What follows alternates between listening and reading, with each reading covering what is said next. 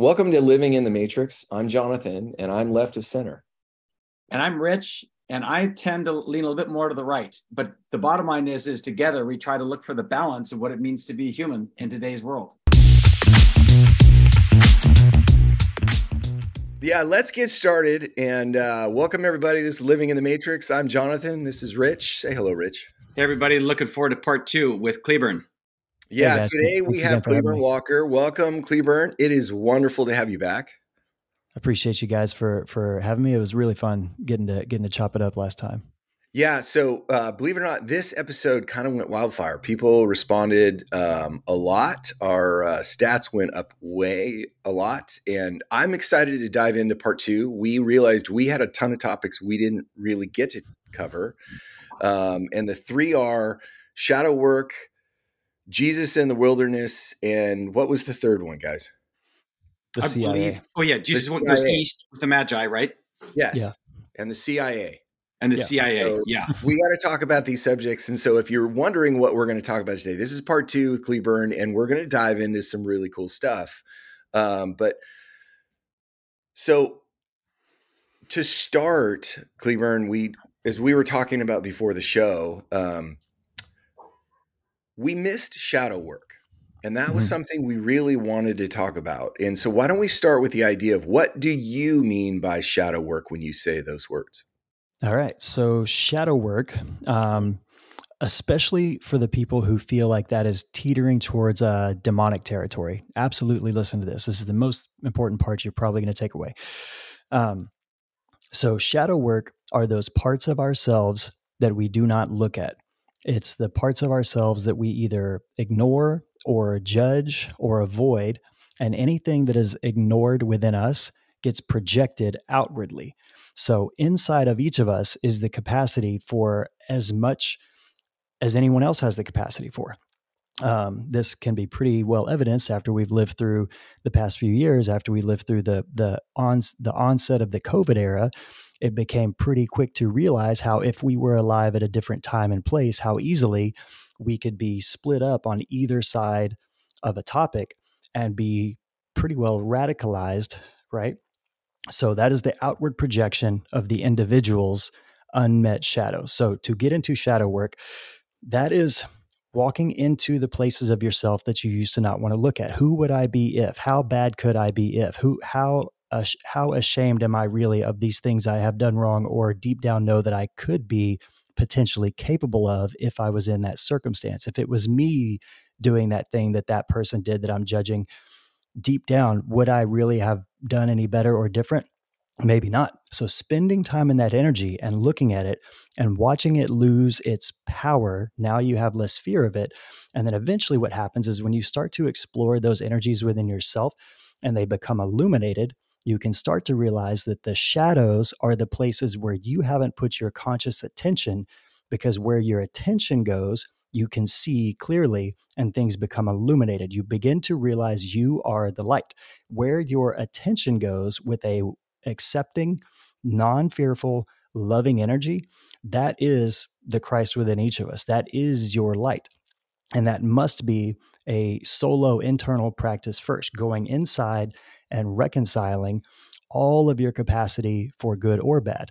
And as you do that, as you start to accept the parts of yourself that you wouldn't have looked at before or would otherwise be ashamed of, and love it enough to say, man, all right, so I'm aware that under certain circumstances, this aspect of my potential might come out and it's not good. So for the people outside of me who, for whatever circumstances they were in, did bring that out of them, you can you can extend love not permission necessarily not not saying hey it's all good it's not all good but you can understand and love them without judgment difference between discernment and judgment and this is where you get into where people think it's demonic and as sort of we chatted about last time demons are just an energy they're just a function of of nature right they're no different than a gust of wind they're just an energy body that latches onto people that cannot remain in the presence of love. They feed on fear and shame and all that all that opposite end of the spectrum. They cannot remain in the presence of love. So as you go into your shadows and put your conscious awareness on it, now you see that area that seemed dark only because you weren't looking at it. But where you put your eyes within yourself, the light goes because your consciousness is the light that is the Christ within you. And as you illuminate those parts of yourself that were previously dark, that is integrating your shadow and filling out your body more with light. So you're not just partially lit up, you are a become a whole lit up being as you begin to integrate more love into your personal embodiment, personal experience, and can you you can let it flow outwardly in that way. I so would you agree with the idea that your shadow is simply the energy you're avoiding? Because essentially anything behind the source is in shadow. And if all the inner because here's the reality, when I do something that disrupts my life, it that's a, an experience that creates some kind of conscious chemical reaction in my body that I want to avoid. You can feel it almost, right? It's visceral, wouldn't you it's, say, Jonathan? At the base level, it's simply fear. Okay. Because right. fear produces a chemical charge in your body. And what we want to do, I was thinking about this last night. We we want to take that experience and we want to say, okay, I don't want to feel that chemical charge again. But so what we do is we take it out and we put it on the shelf and then we leave it there and life mm-hmm. somehow stumbles to because it needs to get out that's a that's a limiting factor now in our life it's where we're not willing to go yeah. it never stops trying right. to have the conversation with you it always yes. shows up as if you're if you're committed to ignoring it within yourself mm-hmm. you're going to see it in your external world a lot more right? right until eventually you can't run any further fatigue catches up with you or satisfaction finds you and you sit mm-hmm. still long enough that that conversation shows up again because it always does and eventually yeah as you begin to face it within yourself and kind of peel back those layer those protective layers um, that the ego creates around around those things and just let go of fear enough to settle into it and realize there's no there's nothing to be afraid of because that that potential that capacity that you knew is there that you were worried might come out and make you be somebody you don't want to be. As you let go of your fear and step into those energies you realize those energies are not you. You won't become worse. You actually step more into your ability your capacity to love to be love um, by giving those energies a little bit of love and attention and not running from them not treating them like they are you know something to be rejected and ignored and, and neglected or, or, casting shame out on them in advance right? Um, so well i yeah, think 100%. that's the, the the work is or so what i've studied redemption a lot. Like what happens in that moment when you convert and alchemize the negative energy? You convert it into something that becomes a lesson or value. And i think that's the moment when we realize we can emotionally handle the experience because we never remove the experience from our life. So what changes? It's the conversion of the energy of it to say, oh, I can emotionally handle this experience. Well, I just Jonathan, can, like yeah, can I add to that? Because I'm thinking yeah. specifically of Star Wars, for instance, and Luke, right? So he's about to face the Emperor. And what he has, he's obviously gone down his journey as well, right? He on Dagobah, he goes mm-hmm. down into the pit and he sees that that Vader who he attacks, right? So he's going through these dark demons, if you would, of his own life. Now he's there uh, on the return of the Jedi, right? And he has the ability to relax and tap into the good side of the source, or he can draw that lightsaber and strike the Emperor down. And then, of course, we see the battle ensue. And going back and forth, you can see what he actually does is he taps into that dark side as he attacks his father, as he attacks Darth Vader again and again and again and then I think somehow it comes back again, and that's when the emperor gets pissed because he then holds back. So what I'm trying to understand here is is it a dualistic thing, Cleburn, where you're always having this in the background and it's something that's part of your nature and you're keeping it in balance and you're giving light to it and you're affirming it, but you're keeping it at bay? Or is it something that it would be good to get rid of completely. Again, we, we went we talked uh, jokingly about what Nietzsche said, and he goes, "Beware of the demons you exercise; they might be the best part of you." Right? Mm-hmm. And Jung is the man behind um, the shadow work. So help me flesh out which of these you know doors we go we open up. That uh, that analogy is actually so cool. The the Luke Skywalker, yeah. So as he as he as he went, which is symbolic. This shows up in a lot of movies, actually. Like now that I look back, but uh, yeah, that little journey he went on into his own shadow realm, into exploring his his deepest fear. His deepest fear is knowing that he might become just like his father. He might become the bad guy, right? because that's part of it that he comes from his father and that right. he, he doesn't want to be that. Now, how does he prevent becoming that? He doesn't kill his father. He loves him enough to say, I'm not going to, not only am I not going to be like you, but I'm not going to end you and then not be like you, right? Like he's like, it just stops here. It stops here. And he loved his dad enough to not proceed any further in that energy. There is no more fighting between me and you, father. I just love you. And that's it. That is where it stops. And then what did that do to his father? It gave him the permission to let go of the guilt and shame he'd been carrying. And that is 100% the nature of shadow work. As you look inside yourself, the things you look at that you used to be afraid you might become, once mm-hmm. you let go of the fear of those possibilities and just simply show them actual love, not like not like a dismissive attempt to say I'm going to you know send you love but like you actually embrace the fact that like you can't hurt me. I'm aware that that was a potential but here's where it stops. We're just going to have love here and then that energy begins to change. And once you do that enough in yourself you can then do that in the world in the collective to other individuals you interact with. You can actually see what it is you can actually see the demon the the energy the the the unspoken thing deep down within them. And whether directly or indirectly, you can touch that energy with your energy and and it goes away. Well, I think that's the hard part about uh, doing shadow work is you're coming to terms with there's both the yin and the yang inside of you, the dark and mm-hmm. the light. And it's not removing the dark, it's coming mm-hmm. to terms with it's it. It's integrating.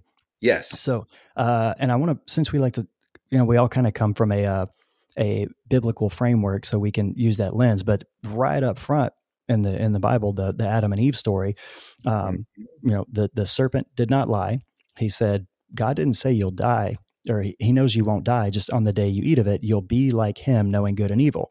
And then after that happens, and God dishes out the the adjustment to the paradigm, then God says, This is the Lord God said, Now the man has become as one of us plural, but the man has become as one of us to know good and evil. So this was part of the the development of our consciousness. We had to know good and evil, not just have the option to pick one or the other. We needed to know it to become as God. And then the process of from there having full grasp of both and choosing to reintegrate and move ourselves back into the Garden of Eden state of being has always been an available option for any of us. We could do that at any time as soon as we work our way back into it. Um, but a lot of times we are stuck in this, uh, you know, that choice sounds good for a minute. And then I see something that I also like that's, that, you know, we uphold the duality by our own choice.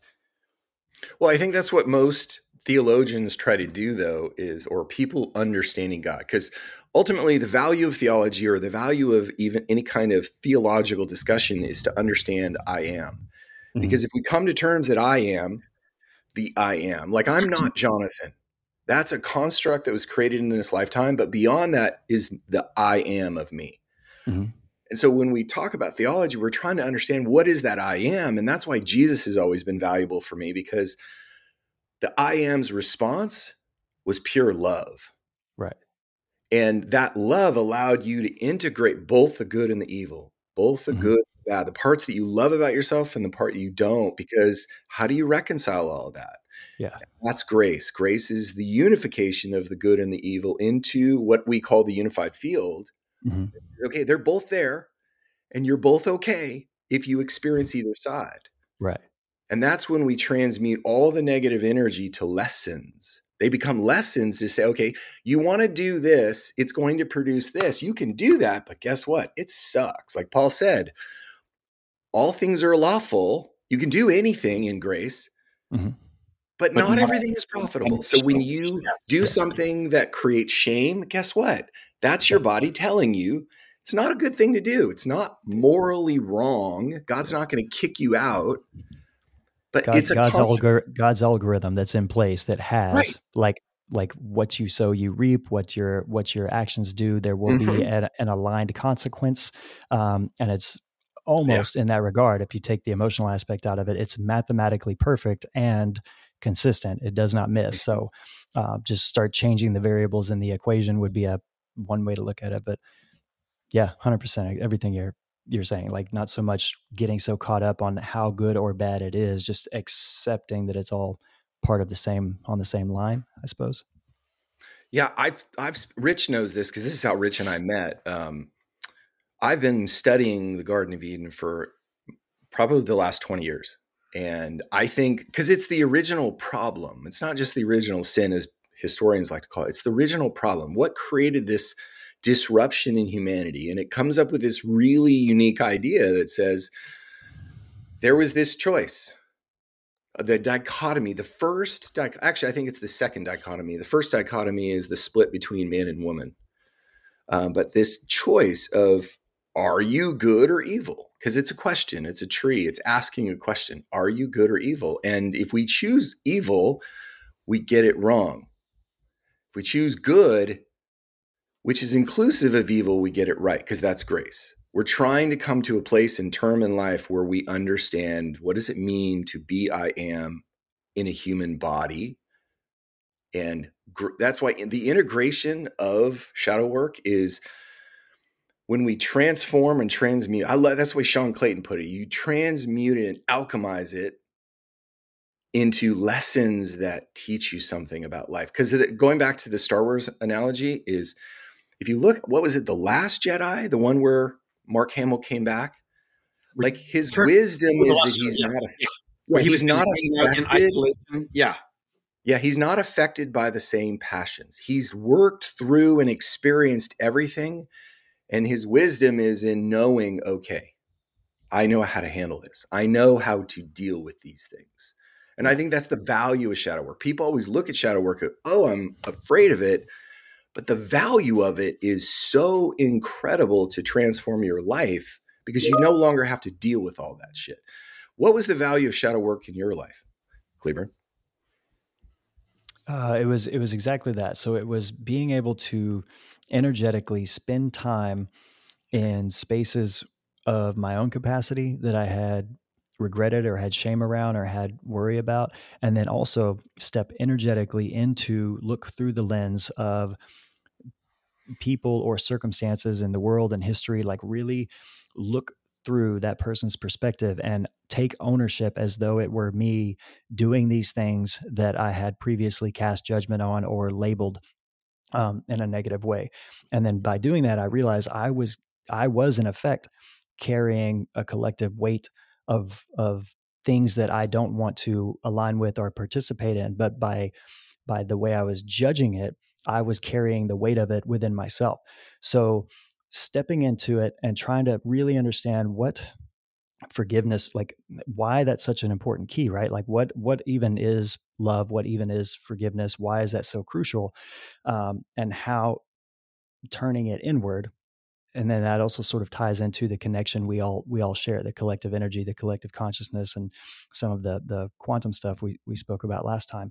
But that is the biggest thing. It's um realizing where the energetic connection is between me and other people and mm-hmm. breaking down that lie, that illusion that we like to convince ourselves that I'm this one and only being in the universe, I'm just me, and everybody else outside of me is either what I am choosing to call good or bad based on this framework that I have in my mind of what that means.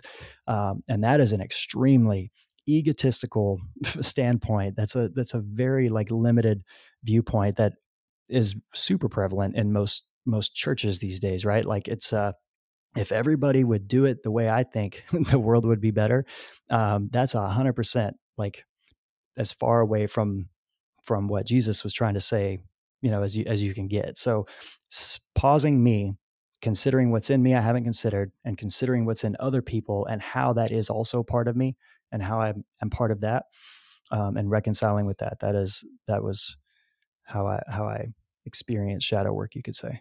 Yeah. Hey, Jonathan, I wanted to go back to your um, your point in the garden, and you mentioned it was the first dichotomy where they it was the separation, the knowledge and the, and the tree. But then you said no. Actually, the first dichotomy was man versus woman. Um, in my mind, that is a good dichotomy. Um, I don't know if God's purpose in creating woman from man was a microcosm of the Trinity. It right? is. It's a it's a good dichotomy. It's the human experience. Yes. So we flushed she, out. Yeah, Trinity. Eve Trinity. came out of the heart, and so the separation is between the mind and the heart. So Adam yeah. represents the mind. Eve represents the heart. And through that experience, because what was his problem? He couldn't find anything satisfying. Mm. So he was given the heart, and that's the first disruption. It's the first dichotomy between two independent ideas, and now they're split. And so that was the first disruption to me. And that's what I think God means. That's what I think God means when, or I don't know who said it. I think it was Paul or um, I don't remember. It was, or maybe it was in Genesis. Sorry, that the two shall become one. Yes true shadow work is integrating the heart and the mind back together. Yes. Like men avoid the heart and the women avoid the mind. Yes. And that's the separation. And the birth of this new age is definitely feminine.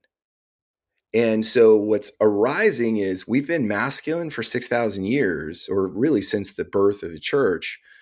And the integration of the feminine is that first the the the reparation of that first problem because I think Jesus solved the garden of the tree of knowledge. Love overcame what happened in the garden between the serpent. So that problem has been solved for 2000 years, but what was the first problem? The first problem was the separation of the man and the woman and such the that is beginning to merge back together. The head, See, yeah. masculine energy, and the heart, the feminine energy, are now coming back together to form the age of Aquarius. Because we've said it's not a, a, strict shift from masculine to feminine; it's a it's a shift from masculine to wholeness, which is yes. both. Yes. Well, and I, I, guess that's. I mean, it's so funny because in, in, in, terms of where we want to be, we want to be in that unified field where there is no duality. Yes, there is that's no the unified field. Yes, coherence is, is the unified field. Yes, and, and so by integrating the the shadow to our light that yep. becomes the unified field. But that's what's that's yes. why i was so confused because i thought you know in, in, in the book of genesis it was a good thing that god created a female to help right? Yes, that's absolutely. balance and help but it's still a dichotomy. It's still a duality. I i don't want to live by myself. I'm one with myself right? But i think it's better to have another. And what i'm actually doing by having a spouse or or somebody else is i'm yes. having somebody to compliment me. And in many ways, it was so ironic about me and my wife is like, I can't see far away. My wife can't see a menu in front of her. We're like they're going to be this old couple where she's telling me where to get off on the off ramp and I'm, you know, telling her what to order on the, on the food. And it's like this mm-hmm. amazing, you know, blend. But the question or this, it's, it's a compliment as opposed to becoming are we becoming one? I mean, and, I guess what I'm going no, back to. You're actually so I because this is what I've been thinking about like over the last two months is this first dichotomy. And what is happening is you're attracted to your partner so that they can reveal your uh, negative feedback because your partner is going to be the one that's going to show you the most feedback because you're in a trusted, committed relationship to say, okay, when I fuck up, you're not going to leave me.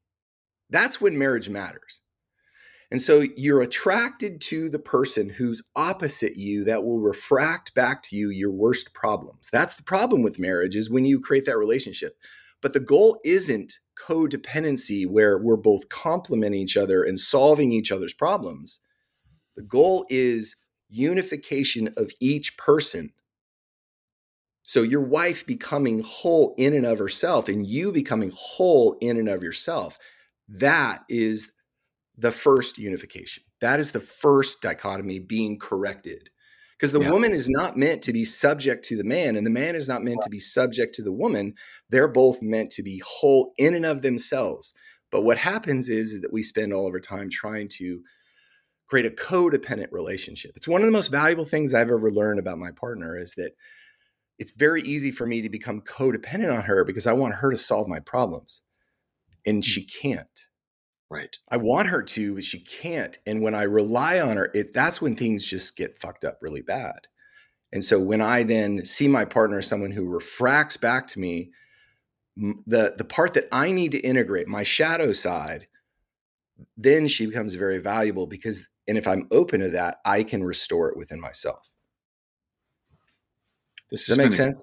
Oh my gosh, yeah, this has been great stuff. This, is a, this conversation is only two months old for me. I started thinking about that because uh, so Cleburn, I wrote a book on the Garden of Eden and what happened, and so I've been in this question for twenty years of the Garden of mm-hmm. Eden, but it's only the last couple months, you know, harnessed with this idea of the age of Aquarius that oh, wait a minute, there was a first dichotomy because it started with the two shall become one. That's when I got it. Is he's not talking about marriage He's talking about the two halves coming back into one as a mm-hmm. whole human being. Have you have you guys ever heard that that quote that uh, the the one became the many to experience the joy of becoming the one again? Yes. Yes. Yeah.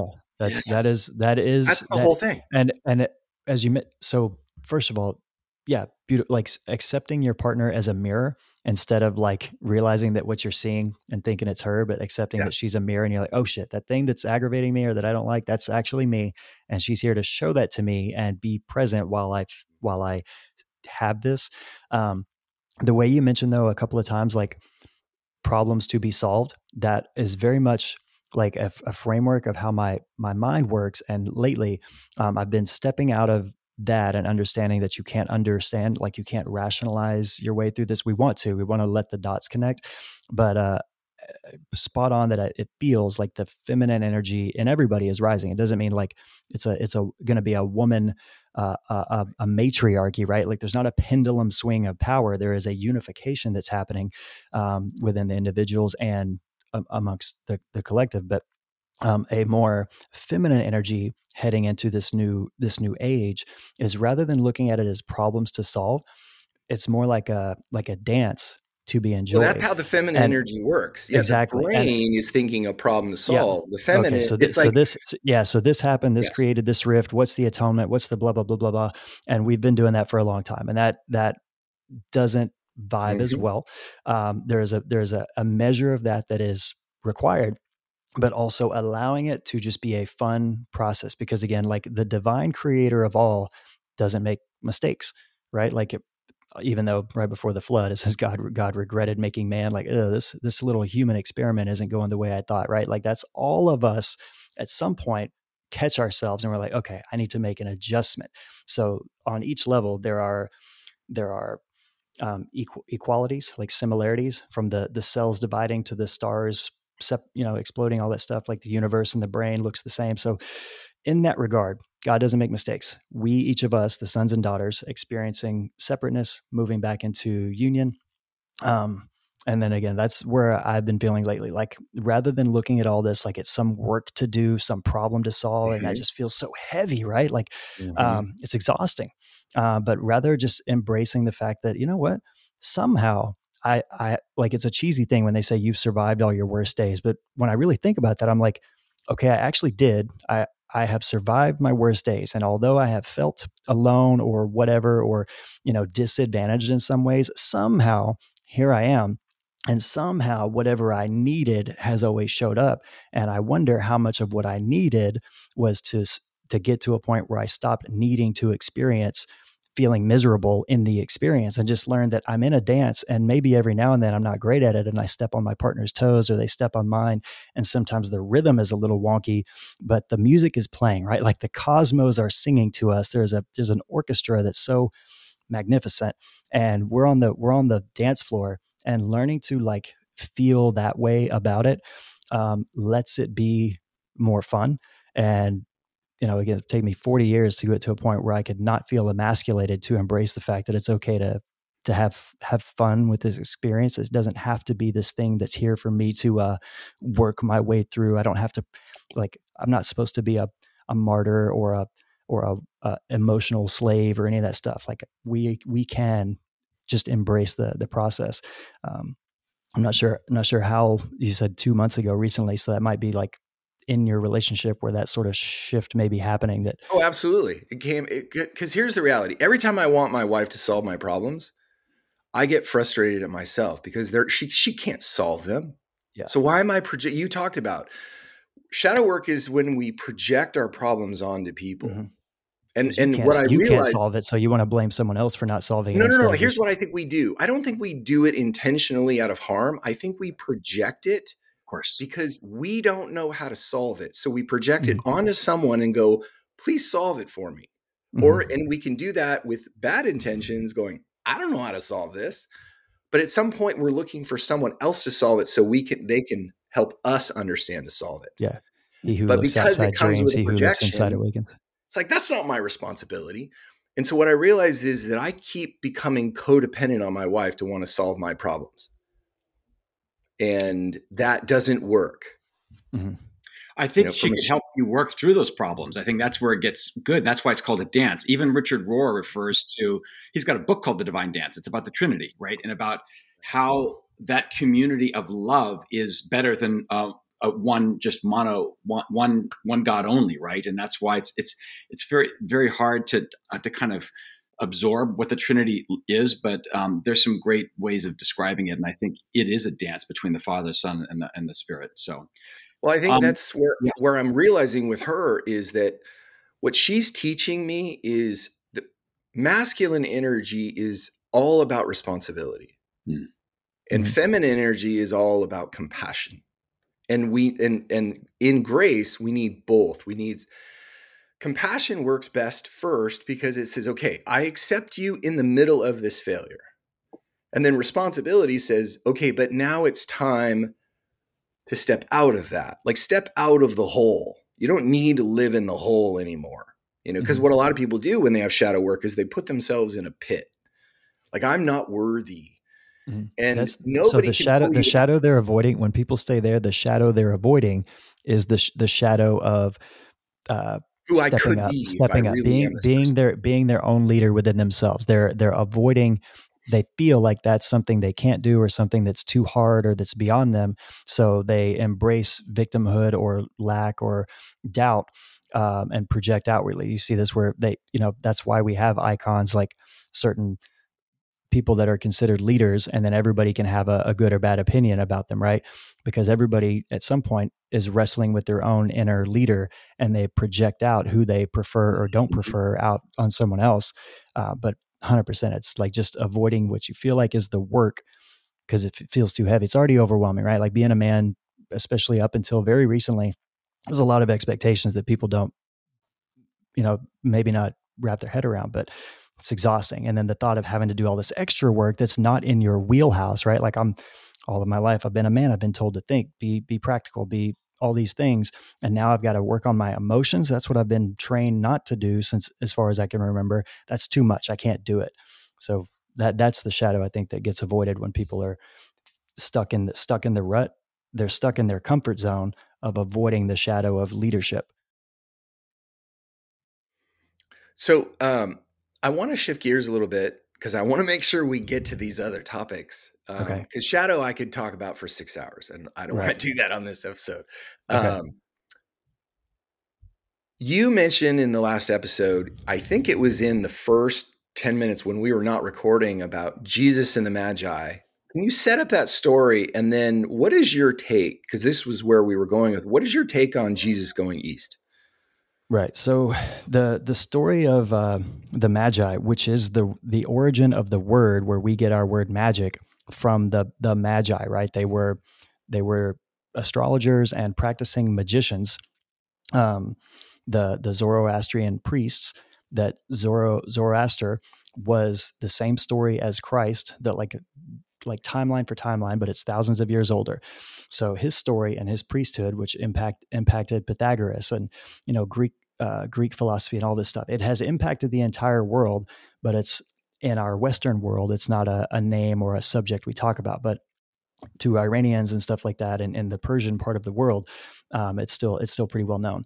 But the fact that that story is historically verifiable and documented and made an appearance in the Bible at such a crucial point, at such a handoff point, could not be to indicate that there's a conflict between these two these two ideas, these two groups and these two stories, right? If it, if there was a conflict uh, in all these centuries of somebody combing through the works of the Bible would have thought to omit that so that they could prop it up as the one and only right thing. It is subtle for the people who want to dig into it that there is a nod that connects Jesus to the previous Christ of that age and in that part of the world because each age and each part of the world had their own their own storyline that connects the same. So the the magi, those guys coming knowing knowing the stars so well so well, the astrology and knowing that they were observant and spotted a star that that indicated the birth of the new Christ, the King of the Jews, it says in the Bible. So they went.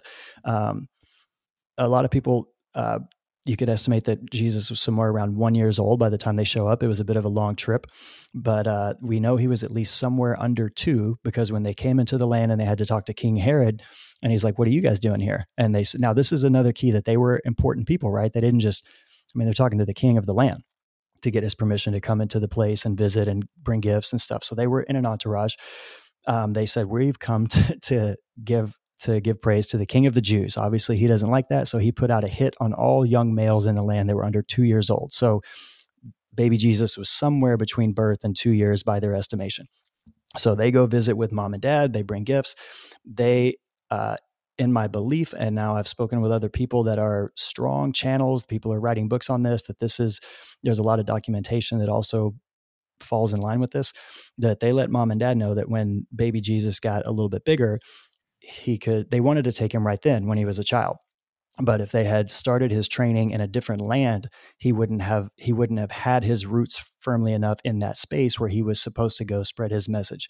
He wouldn't have come back to to um, technically modern day palestine but to uh, to bethlehem and jerusalem and, and galilee and all that stuff um, so, anyways, right after they visit the parents and leave, right in the Bible, the next, the very next verse is the flight to Egypt. That's where the archangel says, "Hey, get up and leave right now." They leave in the middle of the night and they go raise Jesus in Egypt until King Herod dies, and it's safe to go back to their homeland. And then the next time we see Jesus, he's 12 years old. Mom and dad lose him for a day, and then it ends up being three days by the time they make their way back and find him in a temple. He's speaking to the elders. They're astonished with the wisdom and power with which he's speaking. So he was raised in Egypt. Stands to reason that because in most places in the world, other than America, and especially at that time, uh, cultures were aware of each other's teachings and traditions and languages and stuff like that. So he probably had a firm grasp on what uh, the theology of the time was in Egypt and their education system. He was speaking in a temple, which is a big problem I have with churches these days. They are they're performance based, uh, tax exempt uh, businesses. They're not a temple of worship the way they used to be uh, a temple of q&a type of situations where a 12 year old could get up and speak powerfully but he did that mom came and saw him. She said we're worried sick. What are you doing? And he's like what are you doing worrying about me? I'm here about my father's business. And she said not yet buddy. So the next thing it says he went down and was subject to them. And then we don't hear from him again for a while. So those missing years a lot of people speculate about this. But if you look into it uh, if you there's all kinds of if you need to see with your eyes documents that line up very clearly and sitting with it spiritually it it it rings true to me that at that time when it was evident he was ready to get like hit that next level of his education um, he went east. There are there are historical documents in other parts of the world that when Jesus was there teaching and studying, records were kept and have been handed down for the couple of thousand years since then. But the Magi were who took him under their wing to continue giving him a formal education and empowering him for not only who he is and what he was built to do, but for the work, the message he was supposed to go back and share and get him fully into his gifts, but also be supported while he was at a formidable age, right? Because uh, you know there are, there are plenty of points that we talked about before in the Bible where it indicates Jesus did feel the feelings of a man. He did feel doubt or fear or uh, you know worry or frustration. So imagine a 13 year old with his hormones and his emotions and his feelings if he wasn't in a space that was actively looking out for his growth and his development during this time you know, he eh, we all get the support we need to learn the lessons we're supposed to learn. So that was his. Rich, you want to respond?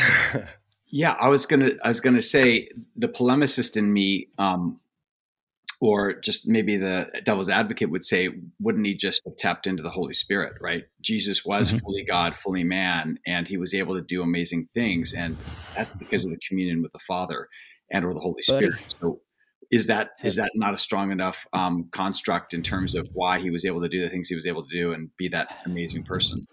Have I got a good one for you?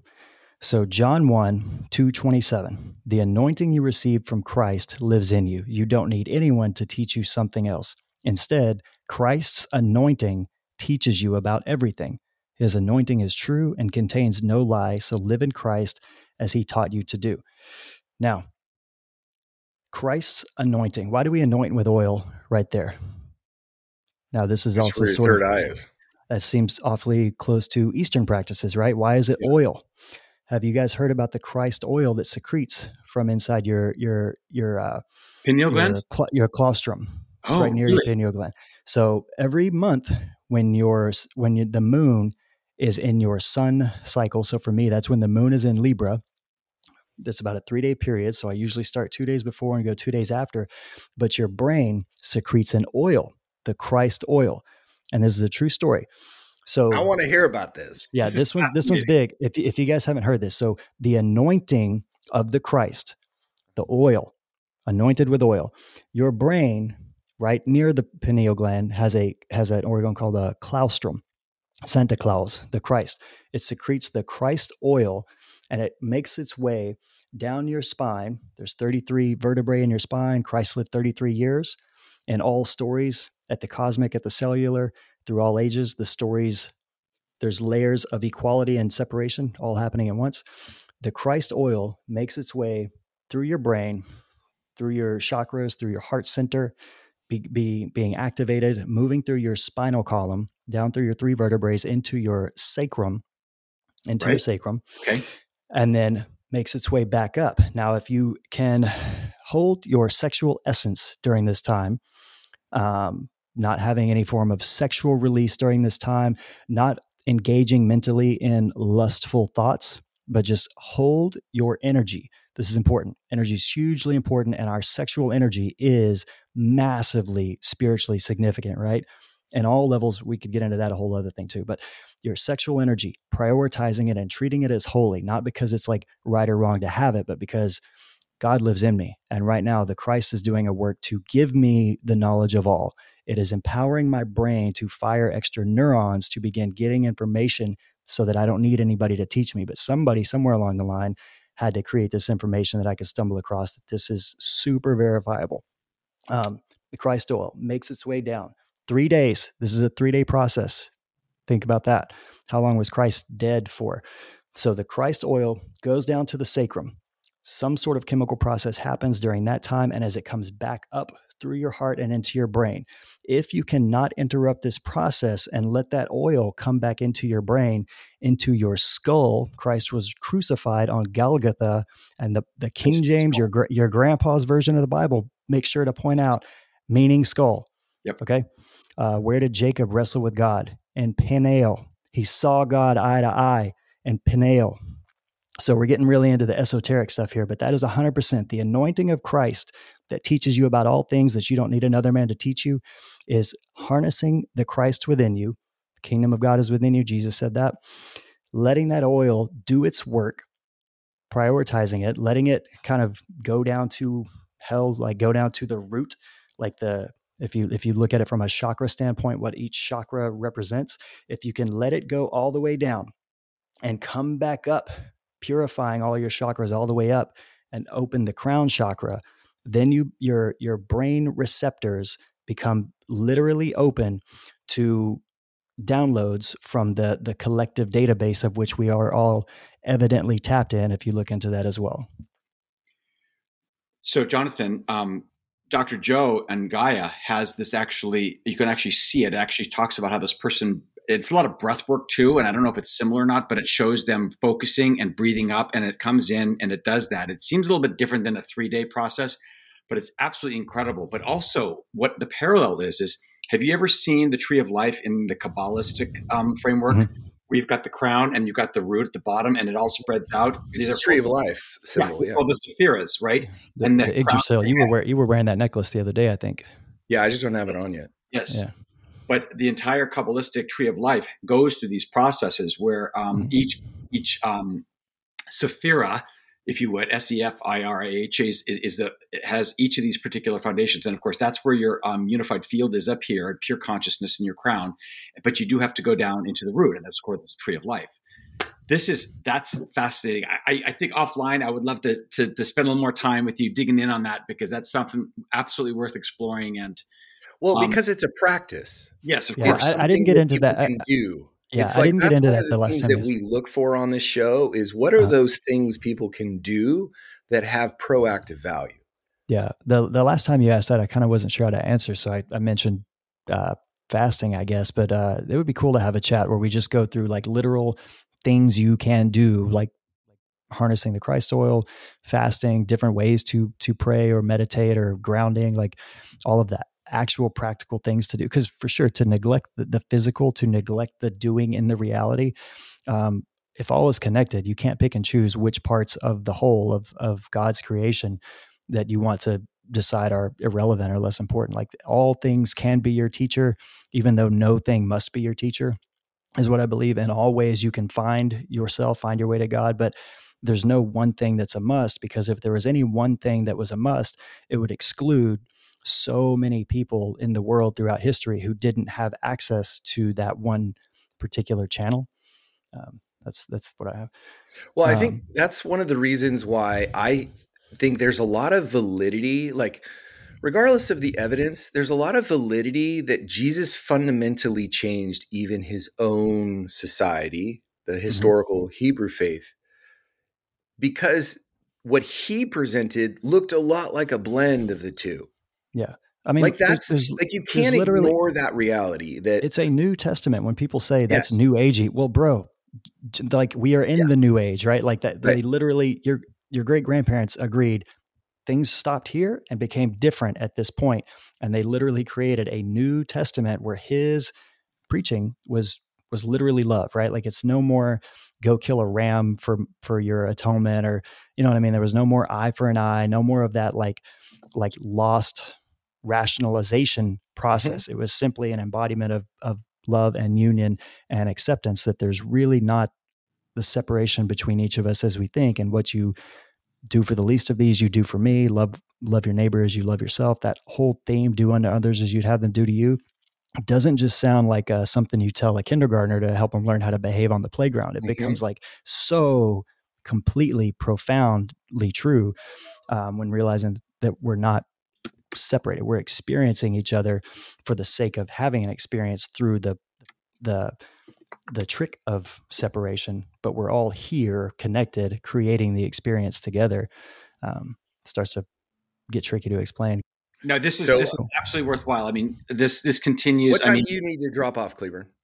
Uh, I have a I have another call to be on at twelve, so in five minutes. Five minutes. Okay, so we don't get into the CIA. Um, why don't we no, just? We won't get into CIA. The CIA is awesome because it's like our literal government with a document that you can pull from CIA.gov. You can go on the CIA's website and pull a document of them in 1983 studying how to astral project and how to literally let your energy body, your light, your consciousness time travel to share and receive information and bring it back to the present.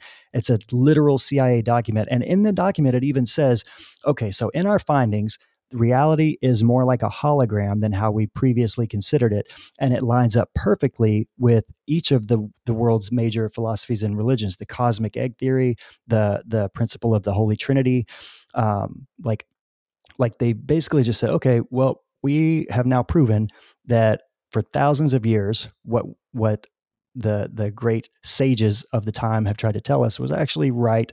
So let's just go ahead and make this confidential. Dum dums, right? Like, you know, why not just come out and be like, hey guys, guess what?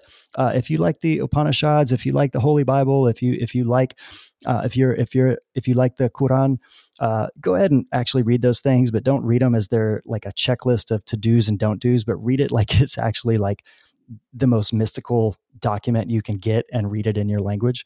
Um, would have would have been anyways, yeah, that'll, that'll be so much fun to get in. I've actually got it printed out and stuff like that. We can we can get into that next time. It'd be fun. Can't wait. Well, yeah, absolutely. So, um, Cleburn, thanks for coming back, man. And we'll do. I'm sure we'll do a few of these because it sounds like we just we have these wild conversations, and I think they're very valuable because we're touching on things that are very core to what we like on this podcast, which is what it means to be human. And I think yeah. everybody's wrestling with how do I do shadow work? Everybody's wrestling with, okay, what does it mean to be even a human being? I think Jesus is a good pointer, but everybody's coming from their own vein. And, and mm-hmm. our goal is really just to help people understand that it is possible to work through all of these things. It is possible to have really good conversations that are not shameful or guiltful, that they're holistic because they're starting from a framework of there is a good end game to all of this. Like we don't yeah. practice love or practice I am because it's the right thing to do. We do it because it produces a good life. And so that's what that's why I love having these conversations with you because you've definitely done that with us. So thank you. Yeah, beautiful guys. Thank you for thank you for the chat for letting me let me listen to you guys and share a bit. Absolutely. Rich, any final words? I just say no, the, the dance is is ubiquitous. I mean, I just feel like the energy and the conversations are just in flow with this. And I'm looking forward to more conversations and, and, and learning and, and growing and, and spending more time with you, Cleaver. And it's been it's been fantastic. Cool. Thanks, Absolutely. guys. All right. Uh, thank you, everybody, for listening. This is Living in the Matrix podcast. Uh, please review, comment, and also let us know if you have a guest. We have been getting some amazing recommendations. Uh, keep them coming. And uh, much love, everybody. Have a wonderful week.